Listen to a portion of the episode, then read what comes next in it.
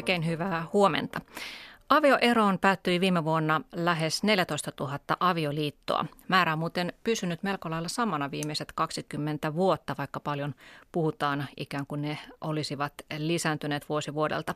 Mutta joka tapauksessa ero todellakin koskettaa noin 30 000 lasta ja nuorta vuosittain.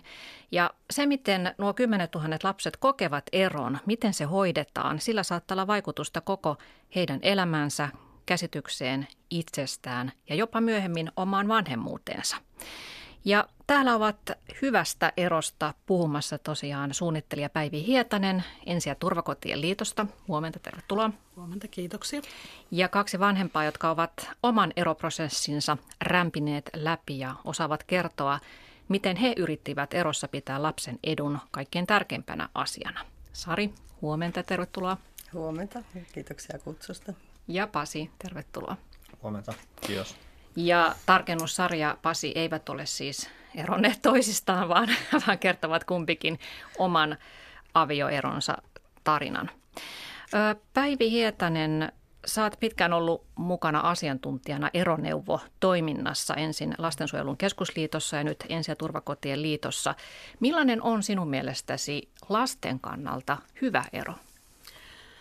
Lasten kannalta hyvä ero. No mä jotenkin ajattelisin, että hyvä ero on semmoinen, että lapsi ei siinä vanhempien parisuhteen myötä menettäisi kuitenkaan omaa hyvää, lämmintä suhdetta kumpaankaan vanhempaansa. Että hän saisi säilyttää ää, ihmissuhteen molempiin vanhempiin. Ja ajattelin myös niin, että ero, erosta ei tulisi semmoinen perheen salaisuus, vaan siitä voisi puhua vanhempien kanssa tai joidenkin ulkopuolisten kanssa. Ja, ja ehkä myös niin, että vanhempien olisi hyvä hakea itselleen apua siinä ero, erokriisin silmässä, jotta lapsi saisi elää semmoista hyvää tavallista lapsen elämää vanhempien erosta huolimatta että lasta ei kuormitettaisiin sillä mm. eroprosessilla. No Sari, mitä sinä sanot, että onko mielestäsi hyvä ero lapsille parempi kuin huono liitto? No tota, kyllä mä henkkohtaisesti niin, niin kallistusin siihen hyvään eroon kuin huonoon liittoon, koska mäkin omassa liitossani meillä oli kymmenen tosi kaunista, ihanaa, onnellista vuotta. Ja mä haluaisin, että tota, niin lapset mieluummin on, niin kun, ottaa itselleen sen mallin ja muistaa sen, ja, kun että sitten sen meidän loppuriitasan. Mutta että, että myös he on nähnyt sen hyvän eronkin sitten sieltä loppujen lopuksi tulevan, niin mieluummin niin kuin ihan henkkohtaisesti niin, niin hyvä ero kuin huono liitto. Mm. No mitä Pasi sanot sinä eronneena isänä? Onko parempi suorittaa ero suhtkot hyvin ja lasten kannalta hyvin kuin se, että yrittäisi jatkaa lasten takia liitossa? Joo, ja se ainakaan lasten takia ei, ei onnistu, että jos se ilmapiiri on yhtään, yhtään niin viileä, viileä siellä kodissa, niin ei sellaisessa ei ole mun mielestä terveellistä varttua. Mm, lapset vaistoo sen kyllä. Joo. No, Päivi Hietanen, sä puhut, tai te puhutte ensin turvakotien liitossa yhteistyövanhemmuudesta. Kaikki tuntee yhteishuoltajuustermi, mutta mitä tämä yhteistyövanhemmuus tarkoittaa? Joo, jos miettii termistönä, niin yhteishuoltajuushan määrittelee enemmän ikään kuin vanhemman oikeuksia esimerkiksi tiedon, tiedon saantiin liittyen. Yhteistyövanhemmuus kiinnittyy enemmän siihen vanhempien väliseen vuorovaikutukseen ja suhteeseen eron jälkeen. Eli vaikka se parisuhde päättyy, niin silti vanhempien pitäisi jotenkin oivaltaa se, että vanhempina he ovat edelleen yhtäläisesti keskinäisesti velvoitettuja huolehtimaan lapsesta.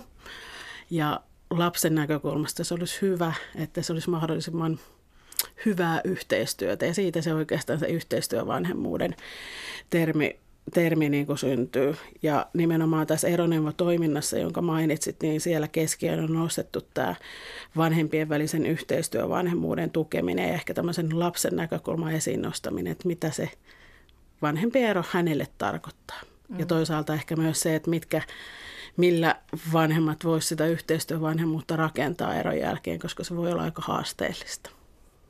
Ja te yritätte saada ihmisten tietoisuuteen paremmin tästä, että mitä tämä yhteistyövanhemmuus on. Ja Ensi- ja turvakotien liitolla on kaksi erilaista työtapaa, toimintamuotoa ympäri Suomen. Kerrotko niistä? Joo.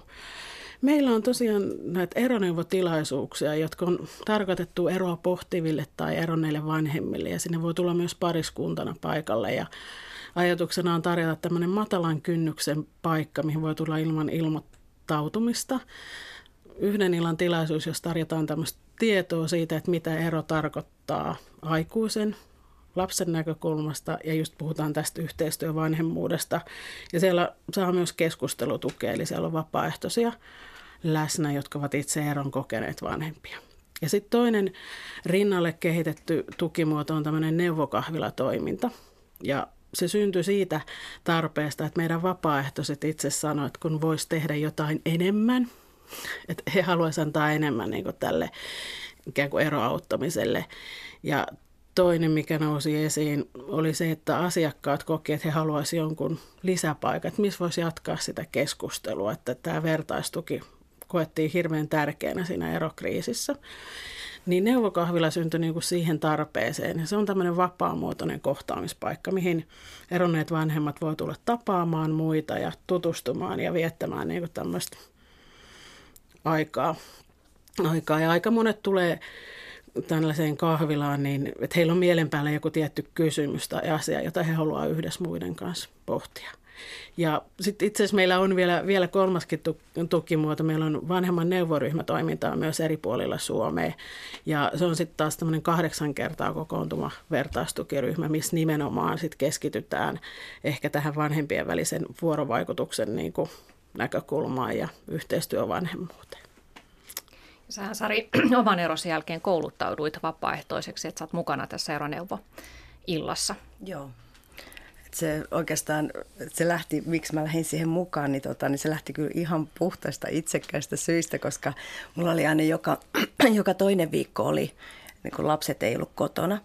Ja mä halusin vähän sitä mun yksinäisyyttä jollain tavalla niin kuin siihen tuoda jotain. Ja sitten mä löysin sen ö, ilmoituksen että tota, niin oletko kenties eron kokenut ja läpikäynyt ja kenties sun kokemuksesta olisi hyötyä jollekin toiselle. Ja sitten mä soitin ja tota, niin sanoin, että mä olisin vähän kiinnostunut ja sitten kävin haastattelussa ja sitten pääsin siihen kouluttautumiseen. Ja se kouluttautuminen se oli itselle tosi hyvä vaikka oli kuvitellut, että oli käynyt sen eron läpi, niin sieltä tuli paljon semmoisia asioita, että sitten loppujen lopuksi mua harmitti tosi paljon, että vaikka mä olin silloin siinä eron myllerryksessä saanut ne lastensu- lastenvalvojalta niin tämmöisen lapun, missä oli tästä neuvokahvilasta ja eroneuvosta.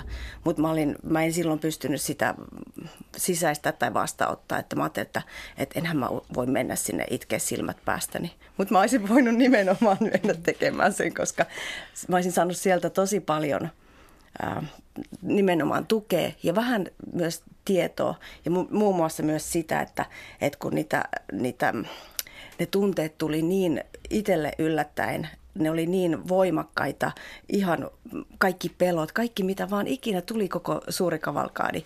Niin mä olisin siellä nähnyt, että se on ihan, että mä en ole poikkeava, se on ihan normaalia tuntea niitä, koska nyt mitä enemmän noissa on ollut mukana, niin on tajunnut tosiaankin, että, että vaikka jokaisen ero on erilainen, niin kuitenkin siellä on hirveän paljon samoja, just nämä tunteet ja ja pelot ja kaikki mitä tulee.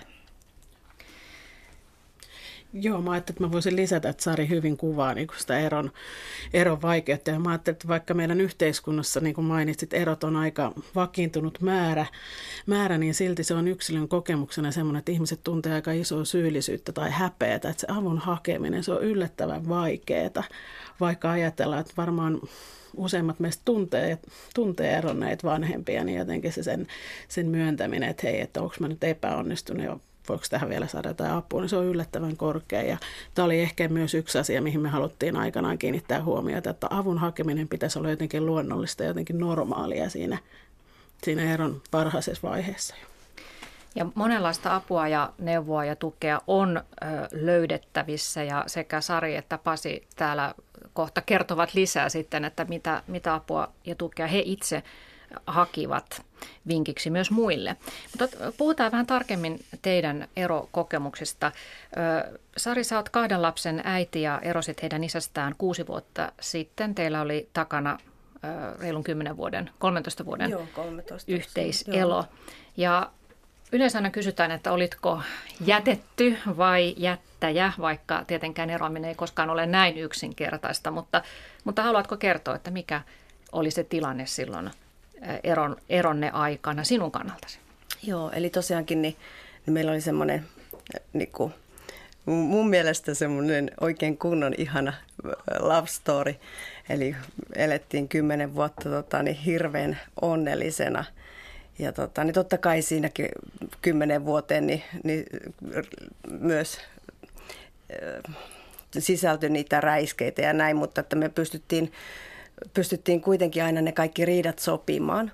Ja sitten seuraavat kolme vuotta niin tuntui, että, että sitä, se onnellisuus vähän sinne, sinne jäi taka-alalle, että ehkä enemmän tuli niin kuin niin kuin esille, se, se, niin kuin se rooli puolisona jäi vähän pienemmälle ja sitten, sitten se työminä vei enemmän aikaa ja sitten enää mitä pysty kotona niin, niin, tota, niin olemaan, toimimaan äitinä. Ja sitten tosiaan niin sieltä koko ajan tuli, riideltiin tosi paljon ja sitten loppujen lopuksi me ei enää jaksettu edes lähteä tota, niin, yrittää ratkoa niitä riitoja, että sitten vaan meni niin solmuun.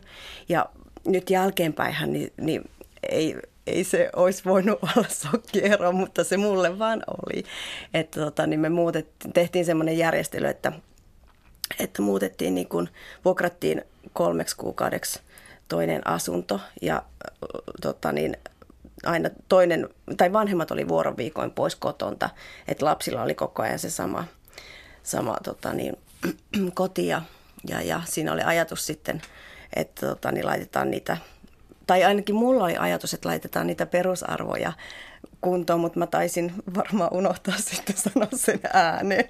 Eli just tämä, että, tota, niin, että sitten kun se kommunikointi vaan jäi, niin sitten mentiin siihen, että se tuli mulle yllättäen se ero, että toinen, toinen ajattelikin vähän toisin. Ja, ja se tosiaankin, kun sä oot oikeastaan ollut siinä ihanassa idyllissä ja pumpulissa, niin niin, tota, niin sehän oli ihan käsittämätöntä. Ne kaikki ne tunteet, mitkä tuli, niin kuin, suuri varmaan oli se itsesääli, että tota, niin miten mulle voi käydä näin. Ja, ja, tota, ja sitten tosiaankin kaikki ne pelot ja että musta tuntuu, että mä sen ensimmäisen vuoden, niin mä itkin silmät päästäni ja yritin pidätellä sitä sille, että tytöt ei näkisi, mutta, mutta totta kai ne näki, näki sen. Ja mutta että, että toisaalta taas sitten näin me, niin kuin myöhemmin mietittynä, niin olisi se ollut vähän outoa, jos, jos tota, niin tytöt ei olisi koskaan nähnyt, että mä suren sitä meidän liiton mm, niin kuin katkeamista. Mm. Että, mutta että siinä oli niin hurjat ne kaikki tunteet, epäonnistumisen tunteet ja häpeen tunteet ja just se, että, että miten sä kerrot muille, saati sitten, että miten sä kerrot lapsille, että, mm. että, tota, niin, että se oli niin kuin ihan – se oli semmoinen hyökyaalto, mikä tuli. Se, ja se, että miten tuollaisessa hyökyaallossa pystyy sitten jotenkin järkiperäisesti tekemään ratkaisuja ja muistaa se lasten etu, niin se ei ole ihan helppoa. Puhutaan siitä kohta lisää. Pasi, sun erosta, erosi on vielä aika tuore. Erosit lastesi äidistä noin vuosi sitten ja teillä oli takana 15 vuotta yhteistä elämää ja teillä on kolme poikaa. Kaikki harrastavat paljon, joten elämänne oli sekä ennen eroa että sen jälkeen melkoista härdeliä. Mutta kerrotko, että millaisessa tunnetilassa sinä olit silloin vuosi sitten, kun se ero tuli tosiasiaksi?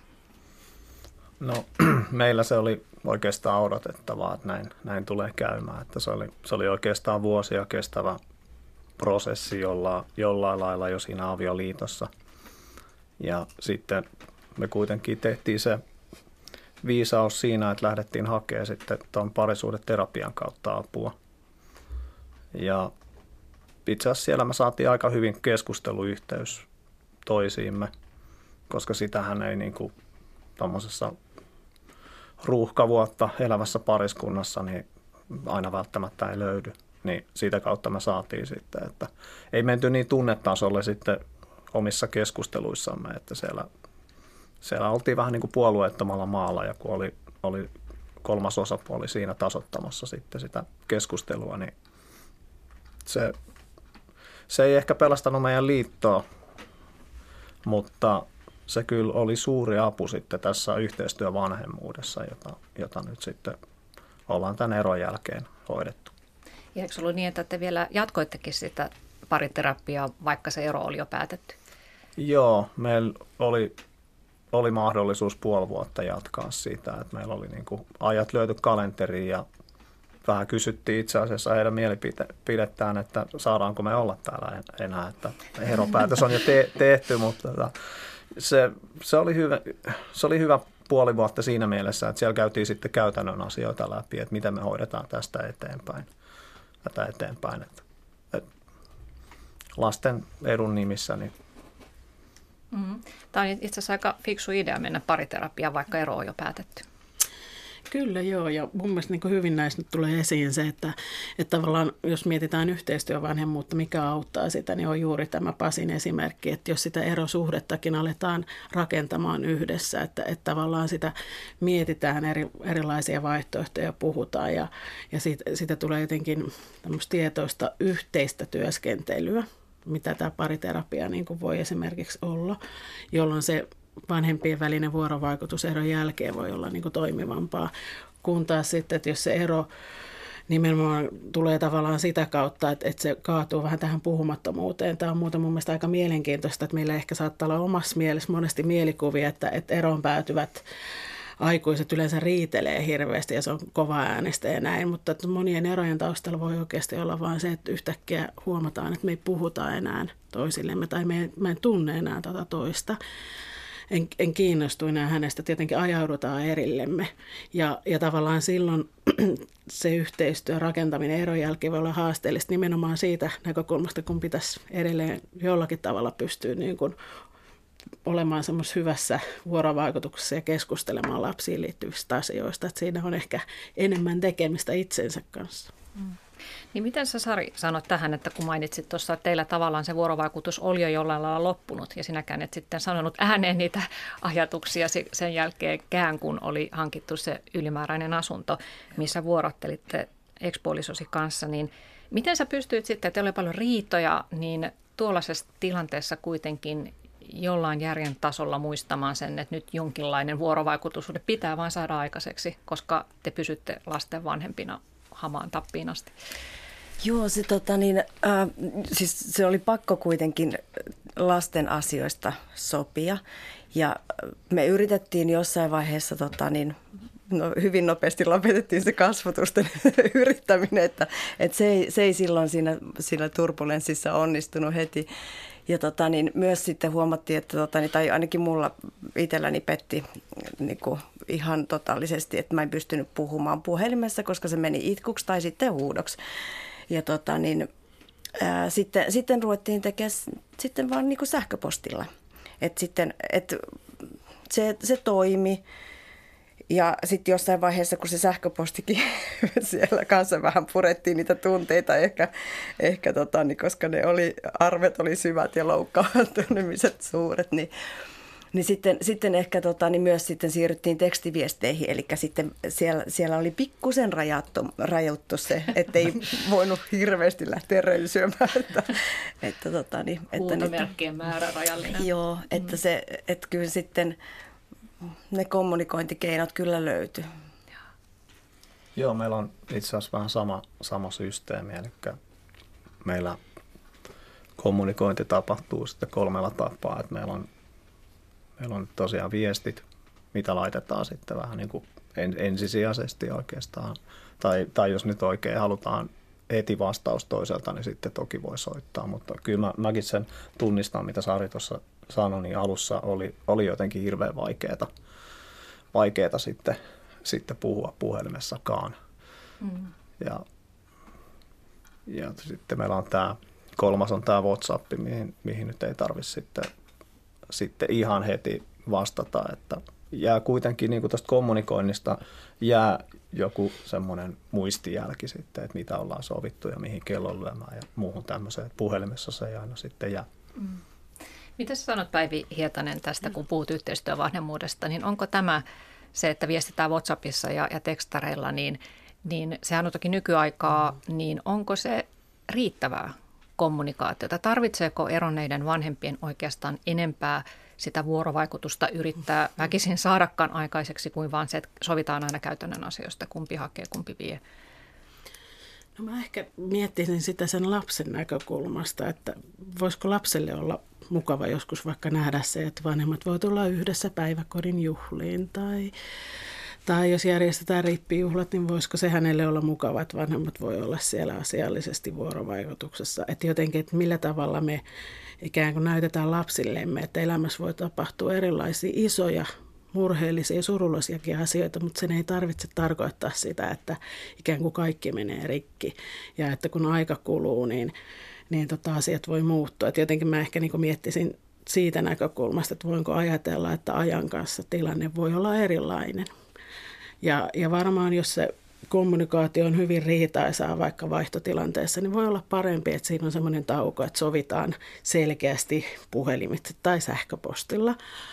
Mutta voiko sitten, kun vähän ne tunteet on laantunut, niin voiko jossain kohtaa miettiä, että no okei, että me vaikka kasvokkain tavattaisiin lapsi siirtyisi siinä. Tai kun aikaa taas vähän niin kuluu, että voiko, voiko tilanne muuttua, kun eletään eteenpäin. Mä ehkä niin miettisin sitä siitä näkökulmasta. Mm. Onko tota teidän sarja, Pasi, lapset, sulla Sari on kaksi teinikäistä tyttöä ja Pasi, sulla on kolme, kolme tuota alakouluikäistä poikaa, niin tota, ovatko he esittäneet sellaisia toiveita, että, että oltaisiin vielä koko perhe yhdessä, vaikka jouluna tai syntymäpäivänä tai jonain muuna juhlana? No me itse asiassa, tämä oli ensimmäinen joulu nyt, nyt sen eron jälkeen ja toi vähän tuo joulu silleen he, vähän herkkää aikaa meillä, että – silloin, silloin joulun aikoihin me tehtiin se päätös erota ja kerrottiin sitten lapsille, lapsille myös siinä, siinä, siinä joulun alla. Se oli sikäli hyvä, hyvä ajankohta, että silloin oli pitkät lomat, lomat kaikilla, niin me niin kuin pystyttiin olemaan sitten kuitenkin silleen heidän lasten kanssaan ja kuunnella heitä ja muuta, että heidän ei sitten tarvitse mitenkään itkusina mennä kouluun ja muuta – me oltiin silleen, silleen läsnä siinä. Niin tästä viime joulusta, niin me kaikki vietettiin mun luona joulua ja noi ex-appivanhemmatkin tulivat sinne, että ihan hyvin. Se näkyy menemään. Jatkuuko kenties sitten no, toimintatapa? Ei olla mitään vielä niin kuin sovittu Joo. siitä jatkosta eteenpäin, mutta tosiaan tuossa vuoden vaihteessa, kun noin vanhemmat lapset vietti, vietti synttäreitä, niin sitten vastavuoroisesti mun sukulaiset, me mentiin sitten yhdessä tuonne Eksän asuntoon sitten juhlimaan niitä. Miten Sari, teillä on ratkaistu tämä, että voi, voivatko vanhemmat vielä olla yhdessä lasten kanssa joissakin tilaisuuksissa? Siis joo, nykyisellään voi. Et silloin silloin tota, niin ensimmäisen, ensimmäisenä jouluna me yritettiin ja tota, niin, asiasta ei enää sitten keskusteltu, koska se oli ihan selkeä, että, että tota, niin se ei toiminut. Ja tietysti nyt kun onkin niin kuin kaksi, kaksi oikeasti eri kotia, niin ei enää tota, niin sillä tavalla noita, että jokaisella omat, omat juhlat ja tytöt sitten tulee puoliksi aina molempien luokse, mutta tota, niin esimerkiksi muun muassa nyt niin toi joulujuhla, niin sen huomasi, että että toiselle tytölle se oli tosi iso juttu, että me oltiin siellä, siellä tota, niin molemmat vanhemmat siellä katsomassa, niin niin vierekkäin ja, ja tota, niin mä näin tytön kasvoista, kun hän katsoi, kun me, me keskusteltiin siinä ja näin, että, että se oli iso juttu, että, että jossain paikassa niin kun hän näkee, että, että kuitenkin vanhemmat on yhdessä. Että, tota, niin, että vaikka se on niin kun, meillä toimii hienosti, että on kaksi, kaksi kotia, niin, niin, tota, niin että jossain mm. kuitenkin. Kuuntelette siis Yle Radio yhtä. Puhumme yhteistyö vanhemmuudesta eron jälkeen. Täällä on suunnittelija Päivi Hietanen Ensi- ja turvakotien liitosta sekä Sari ja Pasi, jotka kertovat omista avioeroprosesseistaan. Teillä molemmilla on omissa, omien lastenne kanssa se tilanne, että tosiaan olette päätynyt tähän vuoroviikkosysteemiin. Lapsilla on kaksi kotia, niin Miten Pasi sinun lapsesi ovat tähän nyt sopeutuneet? Tässä on nyt vuosi vasta menty ja ja he kulkevat kahden kodin väliä. Joo, meillä oli itse asiassa vähän sama tilanne tuossa ihan eron alkuaikoina, että me, me vanhemmat asuttiin kaksi kuukautta sitten niin kuin pois, pois kotoa ja lapset pysyvät aloillaan ja vanhemmat sitten väistivät. Niin kyllä se, siinä oikeastaan sai, sai kyllä todeta sen, että miten, miten rankkaa se on. Että ei, ei pidä yhtään ihmetellä, että lapset saattaa olla väsyneitä joskus. Se oli ihan opettavainen ajanjakso. Mikä siinä oli rankkaa sinulle? No, onhan se aikamoista säätämistä kuitenkin huolehtii edes omista tavaroistaan sitten, sitten että tota, Oliko se poissuljettu vaihtoehto sitten, että te olisitte jatkanut tällä tavalla, että lapset pysyvät yhdessä kodissa ja te, te vanhemmat vaihtelette? No ei, kyllä se, kyllä se todella hankala, hankalaksi menee. En väitä sitä, etteikö se tois, tai ei se niin hankalaa tietysti lasten kanssa nyt sitten, sitten ole se muuttaminen.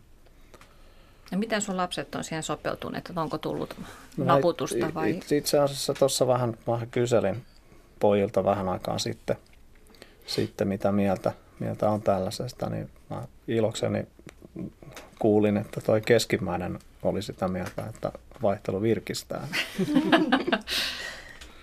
hmm.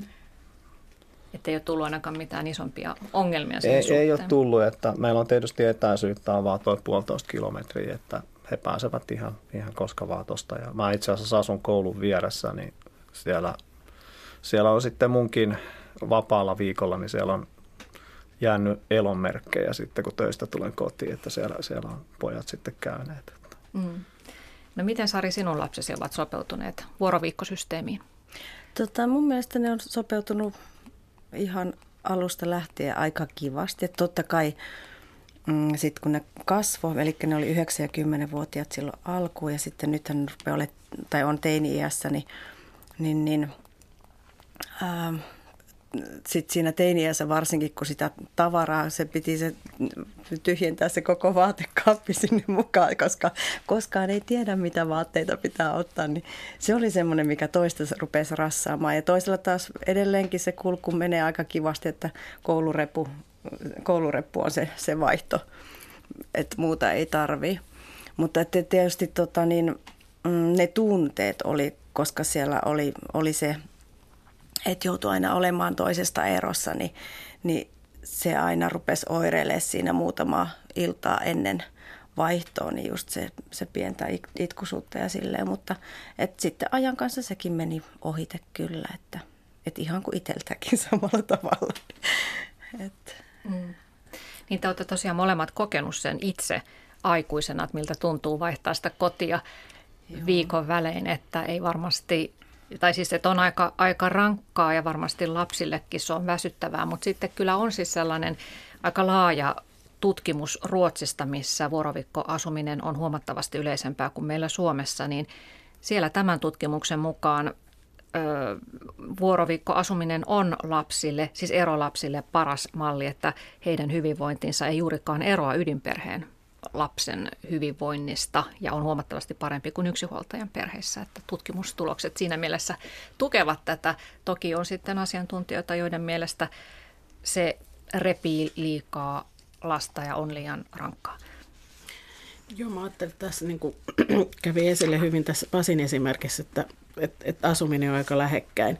Mä ajattelin, että Ruotsissa lähtökohtaisesti vähän jo ehkä erityyppisesti vanhemmuus jakautui jo, jo siellä vauvavaiheessa. Että Ruotsissa esimerkiksi isät käyttää perhevapaista niin kuin enemmän kuin Suomessa ja, ja Ruotsissa myös jotenkin lähtökohtaisesti erotilanteissa vanhemmat ajattelevat, että he ei muuta kovin kauas toisesta, että he muuttaa lähelle, jotta se vuoroviikkoasuminen olisi niin kuin mahdollista. Ja juuri ajatus siitä, että se ei ole liian jäykkää, että voi, lapsi voi ikään kuin viettää molemmissa kodeissa aikaa niiden viikkojen aikana. Mun mielestä on semmoista joustavuutta ehkä lapsellekin niin kuin muka, niin kuin mukavaa, että se ei ole niin jäykkä. Ehkä ne haasteet liittyy nimenomaan niihin tilanteisiin, kun vanhemmat miettii vuoroviikkoasumista vaikka hyvin pienille lapsille tämmöisille sanoisinko kolme vuotta ja alle, jolloin ajatellaan, että lapsen ikään kuin se mieli ja ajan käsitys on vielä hyvin keskeneräinen.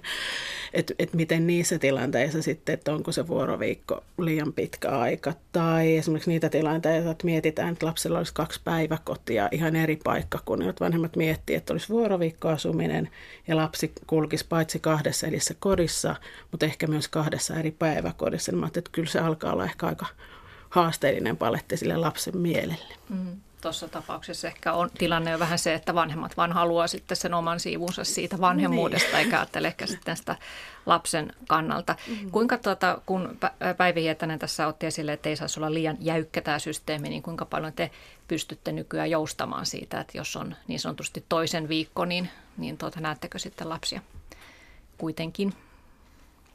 Joo, ky- kyllä me autetaan toisiamme lastenhoidollisissa asioissa ja sitten tietysti näihin harrastuksiin viemisissä, koska niitä riittää. Samalla päivällä voi tulla niin kolme, kolmen pojan kolmet harrastukset, mutta mitään pakkoa ei, ei meillä ole kuitenkaan. Mm. Joo, meillä on ihan sama kanssa, että tota, niin, et, et, me oltiin silloin alkuun, asuttiin tosi lähellä, että tytöt pystyivät menemään tosiaankin kumman luokse vaan halus. Vaikka nyt oli sitten sovittu kuitenkin, että, että aina sillä viikolla, kenen luona ollaan, niin yöksi tullaan kotiin, siihen kotiin. Eli just se, että, se, että selvyys, että, että tota, niin tiedetään, missä ne ihanuudet menee. Mutta tota, niin, sittenhän myöhemmin, kun ää, tosiaan kasvavat, niin, niin tota, sitten sieltä rupesi tulemaan tämmöistä äidin ja tyttären välistä vähän pientä kismaa, joten tota, niin silloin toinen, toinen tytöistä niin vähän kyllästyi siihen, siihen kamojen roudaamiseen ja tämmöiseen. Ja, ja tota, niin sitten hän esitti toiveen, että voisikohan olla vaikka vähän pitempään niin kuin, vaikka enemmän isällään. Ja sitten mietittiin sitä, että okei, että olisiko se ekana niin kuin kaksi viikkoa isällä ja yksi viikko mulla, mutta sitten sit myös ajatuksena se, että tytöt olisi ollut silloin erossa enemmän toisistaan, niin sitten me päätettiin näin, että kolme viikkoa isällä ja yksi viikko mun luona.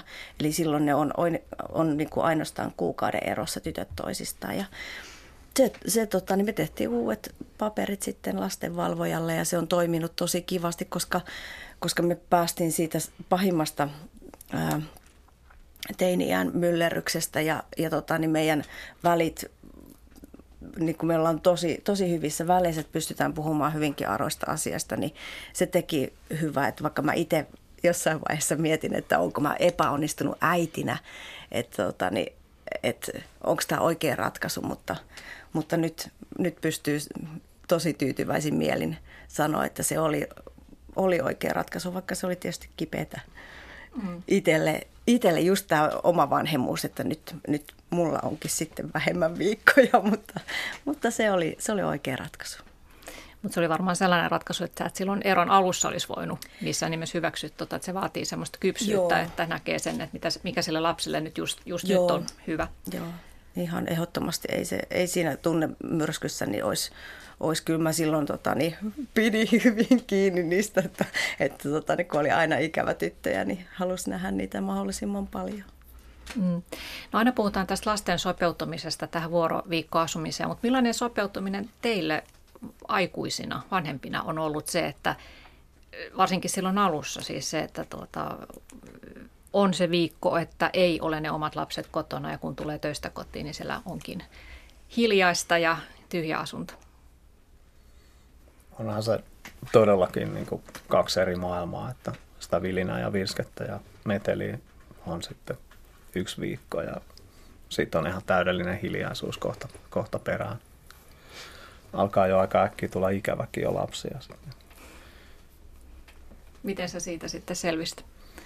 No meillä on, siis me viedään tietysti harrastuksiin näitä, näitä poikia tässä näin, niin, niin tota sitä, siitä kautta saa niin kuin kontaktin – heihin ja, ja tosiaan kuten sanoin, niin asun siinä koulun vieressä, niin tota pojat poikkeaa siinä, siinä sitten nämä koululaiset.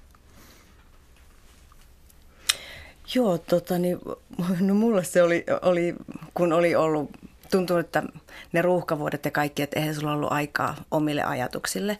Ja sitten yhtäkkiä sulla onkin tilanne viikko yksin, ihan hiljasta. Sulla on, sä oikeasti joudut kuuntelemaan ittees.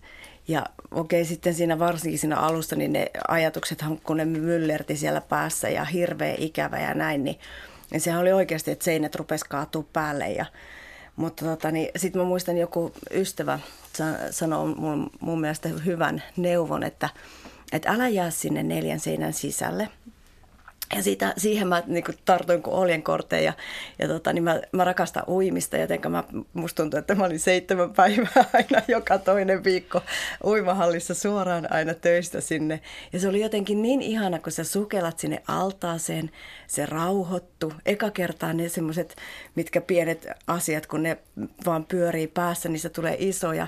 Ja kun sä pääsit sinne altaaseen, sun ajatukset vähän niin kuin tyhjeni – Plus, että kukaan ei nähnyt siellä, että sä itkit silmät päästä, koska sä olit märkä. Et se oli semmoinen niin kuin mulle, mulle semmoinen tota, niin, pelastus, mikä, mikä sitten tota, niin, se toi tietysti myös sitä pikkuhiljaa sitä niin kuin fyysistä voimavaraa myös siihen, että sä jaksoit vähän paremmin.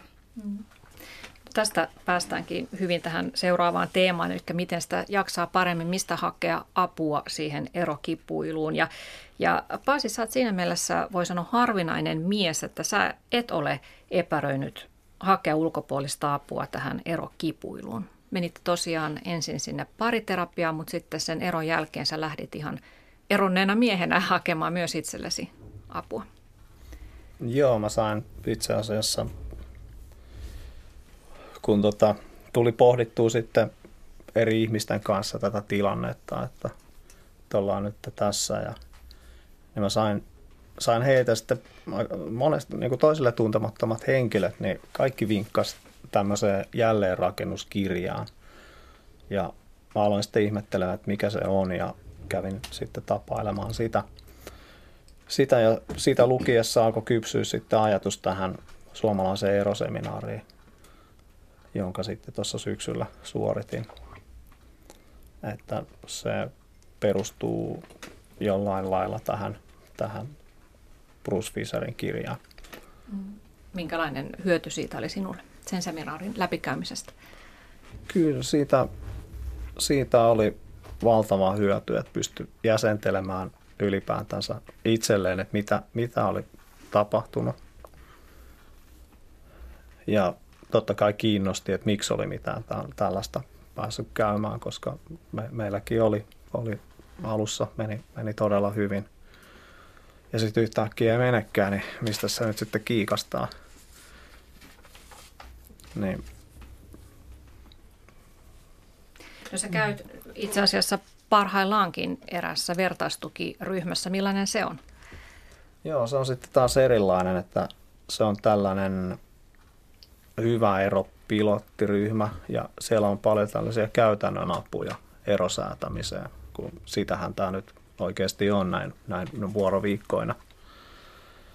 Et se on ihan, ihan erilainen metodi se. Se on kuitenkin siis vertaistuki, että neuvotte toisiaan, että miten kannattaa Joo, neuvoa. joo siitäkin saa siellä, että meitä on kuuden hengen ryhmä siellä ja, ja paljon me, me siis istutaan alas siellä ja syödään iltapalaa ja, ja keskustellaan hyvinkin paljon. Ja nimenomaan niin kuin saadaan, saadaan vinkkejä muilta. Mm. Ja siellä käy sitten myös alan ammattilaisia esittäytymässä. Päivi Hietanen.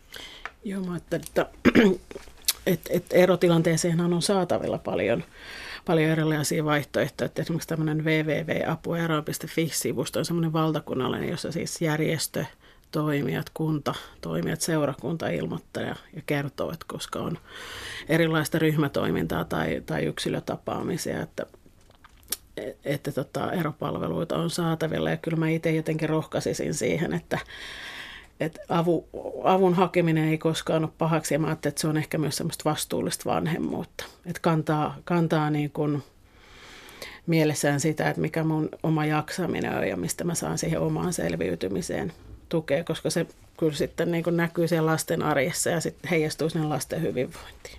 Mm. No mitä te kaikki sanotte omana mielipiteenänne siitä, että mitä, mitä hyötyä vertaistukiryhmästä erityisesti on se, että sä puhut muiden saman kokeneiden kanssa. Mitä sellaista siitä saa, mitä ei saisi esimerkiksi itsekseen asioita pohdiskelemalla tai kirjallisuutta lukemalla? No ehkä just se, että, tota, niin, että ö, se tuo paljon uutta näkö, näkökulmaa, eli just se, että, tota, niin, että sä voit ka- katsoa myös sitä omaa erokin niin kuin monesta erilaisesta näkövinkkelistä, että sitten jos sä, sä pohdit niitä asioita yksin, niin ne aika, se on aika semmoiset laput silmillä. Että tota, niin, ja just tosiaankin se, että sä myös ymmärrät sen, että kun sä kuulet muilta sen, että, tota, niin, että noi, ne kaikki sun tunteet ja ajatukset, niin, niin, tota, niin muillakin on niitä samoja. Ja ehkä tosiaankin niin sieltä löytyy vähän erilaisia ratkaisuja.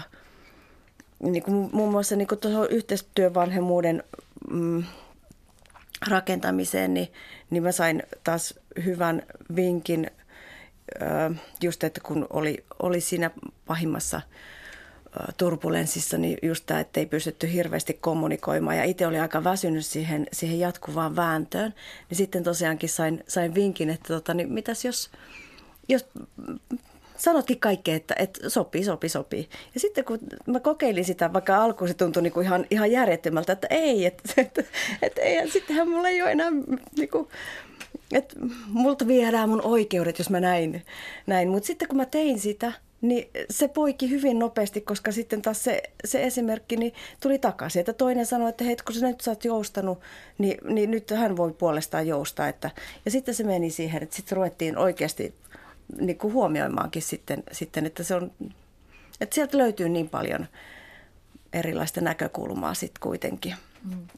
No sä oot Sari tosiaan viimeiset kolme vuotta toiminut vapaaehtoisena vertaistukijana tässä Ensi- ja turvakotien liiton eroneuvotilaisuuksissa. Niin mitkä siellä sun kokemuksen mukaan on sellaisia asioita, jotka eniten tuntuvat eronneita vanhempia puhuttavan? Mitkä on ne päällimmäiset huolet, joita he siellä tuovat esille? No tietysti päällimmäisenä tulee aina ne tunteet, eli just se, että, että miten mä, miten mä niin selviän tästä niin taloudellisesti kuin henkisesti ja, ja tota, niin kaikki kaikki myös niin kuin se negatiivinen ajattelu, mikä sinänsä voi olla hyvinkin useasti voimauttava siinä, siinä erossa. Mutta tota, niin myös tosi useasti tulee ensimmäisenä se kysymys, että miten kerrotaan erosta lapsille, että miten se olisi hyvä kertoa. Ja siihen tuolta noin aika useasti löytyy niin kuin monenlaista näkövinkkeliä. Ja sitten tietysti niin, niin kirjallisuuttakin löytyy aika kivasti – ja, ja tosiaan niin, siellä on meillä semmoinen opas vihkonen, missä on kanssa vähän kir- siinä koottuna kaikkea. Että, tota, niin, että sieltä tulee kyllä paljon sellaista ää, niitä vaihtoehtoja, mistä, mistä voi ehkä joku poimia jonkun, mikä just hänelle sopii mm. tai heille. Päivi Hietanen, mikä olisi oikeaoppinen tapa kertoa lapsille erosta? No tota, toki se ideaalitilanne olisi se, että, että vanhemmat olisivat jotenkin yhdessä ensin etukäteen miettineet, että mitä he tästä erosta, tästä eropäätöksestä kertoo lapsille, että se tarina olisi jotenkin ehkä yhdenmukainen. Ja toisaalta, että onko heidän mahdollista kertoa se niin kuin yhdessä, että sovitaan ikään kuin yhteisesti, että molemmat vanhemmat on läsnä ja kertoo. Sitten, kun se ei aina välttämättä ole, ole niin kuin mahdollista. Mä että liittyy ehkä siihen, että toiselle vanhemmalle se vaan ylivoimasti voi olla niin vaikeaa, että tietää, että mä en pysy kasassa siinä, että mua itkettää niin paljon, niin sitten sopii, että se, jolle se on ehkä helpompi, niin, niin kertoo. Mutta että jotenkin, että olisi yhdenmukainen ajatus siitä, mitä me lapsille kerrotaan. Ja sitten, että ehkä olisi yhdenmukainen ajatus siitä, että lapsille myös kerrotaan niistä asioista, mitkä ei muutu. Että kerrotaan, että edelleen heillä säilyy vaikka se päiväkoti, lähikoulu, harrastukset, ihmissuhteet, että jotenkin luodaan myös sitä turvallisuutta lapsille siinä tilanteessa. Oletteko te, Pasi ja Sari, pystynyt nyt lastenne kanssa käymään sellaista, nyt jälkikäteen semmoista keskustelua, että miten he kokivat sen eron? Ymmärsivätkö he, että ero ei ole heidän syynsä, vaan kysymys on parisuhteen loppumisesta, mutta ei vanhemmuuden loppumisesta? Pystyittekö te rauhallisesti nämä selittämään lapsille, että, että miten he nyt, nyt näkevät sen asian ja ymmärtävätkö he, miksi näin kävi. Täytyy tunnustaa, että ei, siitä on nyt vuosi aikaa, niin tota, olen yrittänyt kyllä vähän, vähän kysellä, että mitä tämä mitä tämä kaksi kotia heille merkitsee ja muuta. Mutta tuommoisilta varhaisteini-ikäisiltä pojilta, niin yritäpä heiltä nyt sitten saada mitään vastausta. Mutta kyllä me silloin, silloin vuosi sitten, kun erottiin, niin istuttiin kaikki pojat sitten saunan lauteilla ja käytiin, käytiin läpi tätä, tätä asiaa. Että mä olin, mä olin kuulemassa siellä heillä oli hyvin paljon kysymyksiä, hyvin omituisiakin kysymyksiä, mitkä toisaalta oli niin kuin ihan hyvä käydä siinä läpi, ettei mitään jää sitten epäselväksi. Ettei tarvi pienen mielen siellä yksin sitten miettiä hiljaisuudessa. Haluatko kertoa jotakin esimerkkejä niistä kysymyksistä, sellaisia, jotka ehkä sua yllätti, että ai jäikö toi nyt niille epäselväksi? Päivi? Joo, mulle ainakin tulee mieleen, että yksi perhe, jossa, jossa vanhemmat niin kuin esimerkillisesti olivat miettineet tämän tilanteen ja kertoivat yhdessä, niin, niin tota, yksi lapsi reagoi niin, että hän rupesi itkeä juoksi omaan huoneeseensa, että hänellä, hänellä oli tämä reaktio. Ja yksi lapsi sitten tota, niin tuuletti, että jes, kaaret joululahjat. Ja yksi lapsi sitten jäi miettimään sitä, että voidaanko me nyt hankkia se, se koira, koska tota toinen vanhempi oli allerginen, että sinne perheeseen ei voinut olla. Niin hänen se ensimmäinen reaktio oli se, että nyt me voidaan hankkia sinne toisen vanhemmalle. Ne voi olla hyvin erilaisia ne mm. tilan, reaktiot siinä kohdassa. Sellaisia konkreettisia mm. asioita. Mietin näistä vertaistukiryhmistä sellaista, että onko sellainen ongelma tai vaara se, että niihin, niin kuin tekin olette valveutuneet vanhempia, että olette lähtenyt hakemaan sitä apua ulkopuolelta, niin onko näissä vähän sellainen vaara, että niihin hakeutuu nimenomaan sellaisia, jotka, jotka tuota, mm, ovat kykeneviä analysoimaan niitä tunteita ja miettimään sitä lapsen etua, ja sitten taas sellaiset tapaukset, jotka sitten joskus ehkä saattavat päätyä jopa käräoikeuteen asti, kun lähdetään riitelemään mm. lapsista. Ei nähdä sitä lapsen etua, nähdään vaan se oma, oma tuota noin, niin sokea raivo, niin sellaiset eivät sitten hakeudu, että nämä ryhmät eivät tavoita, tämä toimintatapa ei tavoita sellaisia vanhempia. Joo, no tämä on mun mielestä ihan tärkeä huomio ja olemme itsekin sitä tätä toimintaa tehdessä ja kehittäessä miettineet, että ketkä niin kuin, esimerkiksi eroneuvotilaisuuksiin niin kuin saapuvat paikalle. Ja toki se ehkä vaatii jonkinlaista ikään kuin taitoa siihen, että uskaltautuu tulla, tulla niin kuin paikalle. Sinänsä, jos mä mietin, että minkä tyyppisiä vanhempia tilaisuuksissa käy, niin kyllä ne erojen taustasyyt on hyvin niin kuin erilaisia. Ja jotkut tulee esimerkiksi sitten kaverin tai ystävän tai vaikka oman vanhemman kanssa, että se, siinä on niin kuin se tukihenkilö siihen tilaisuuteen.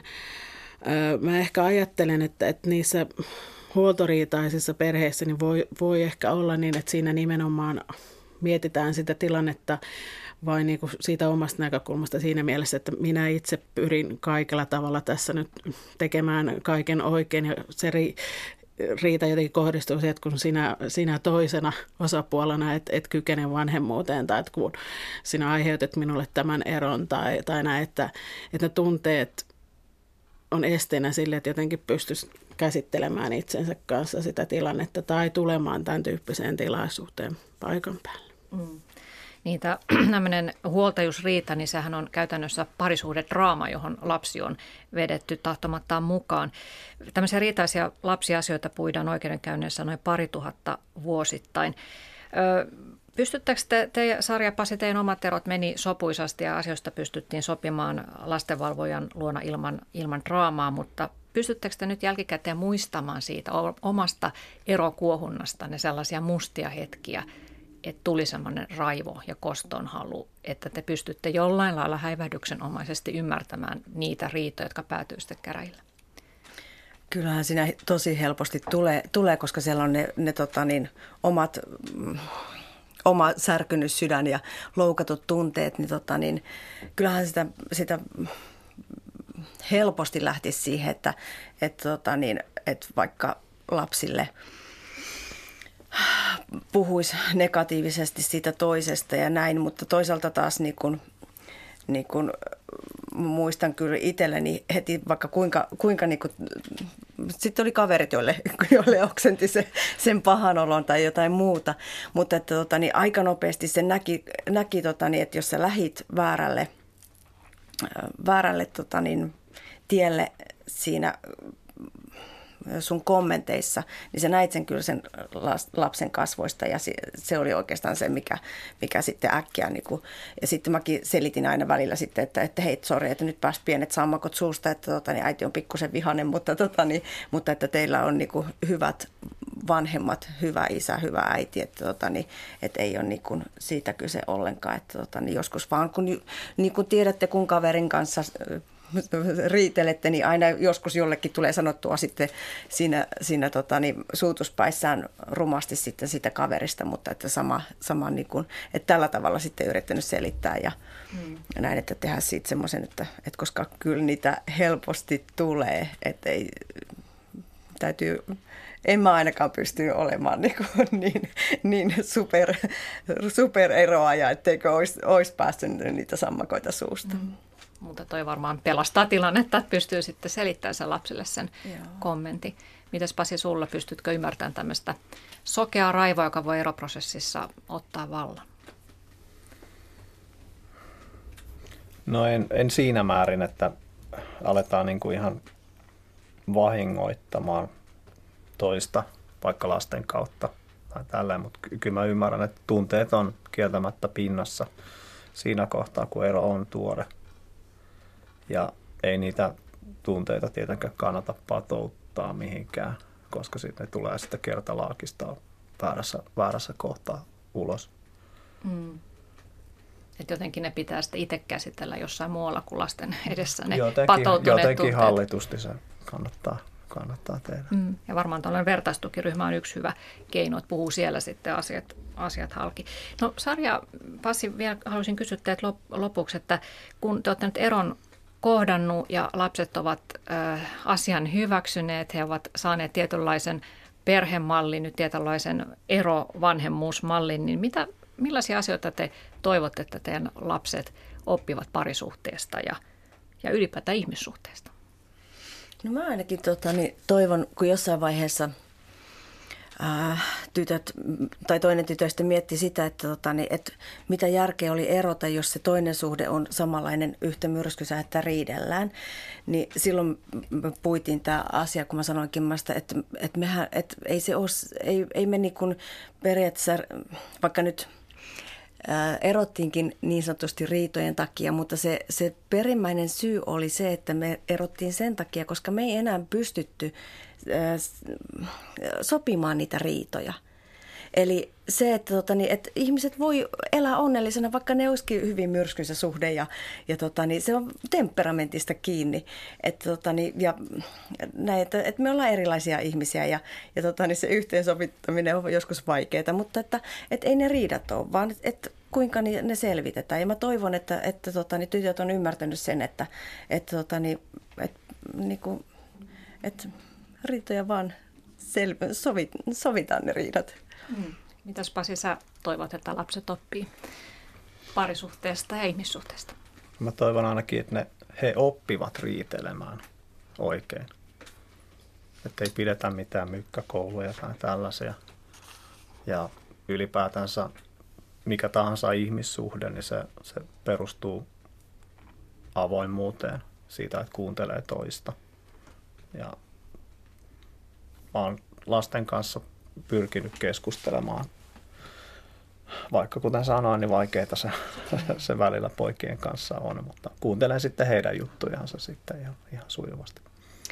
Tähän loppuun kerron lähetysikkunassa Tapsa vaan kirjoittaa oman kihlautumisensa purkautumisesta, että 21 vuotta kihlautumisen purkaantumisen jälkeen löysin vanhat valokuvat. Otin yhteyttä häneen ja tapasimme, annoin kuvia muistoksi, iloitsimme hyvistä muistoista ja sovussa totesimme, että näin oli hyvä, kun kävi. Siitä jäi hyvä mieli loppuelämäksi. Aika hyvin sanottu. Sari, Pasi ja Päivi, kiitoksia keskustelusta ja kuuntelijoille myös kiitoksia ja hyvää päivänjatkoa.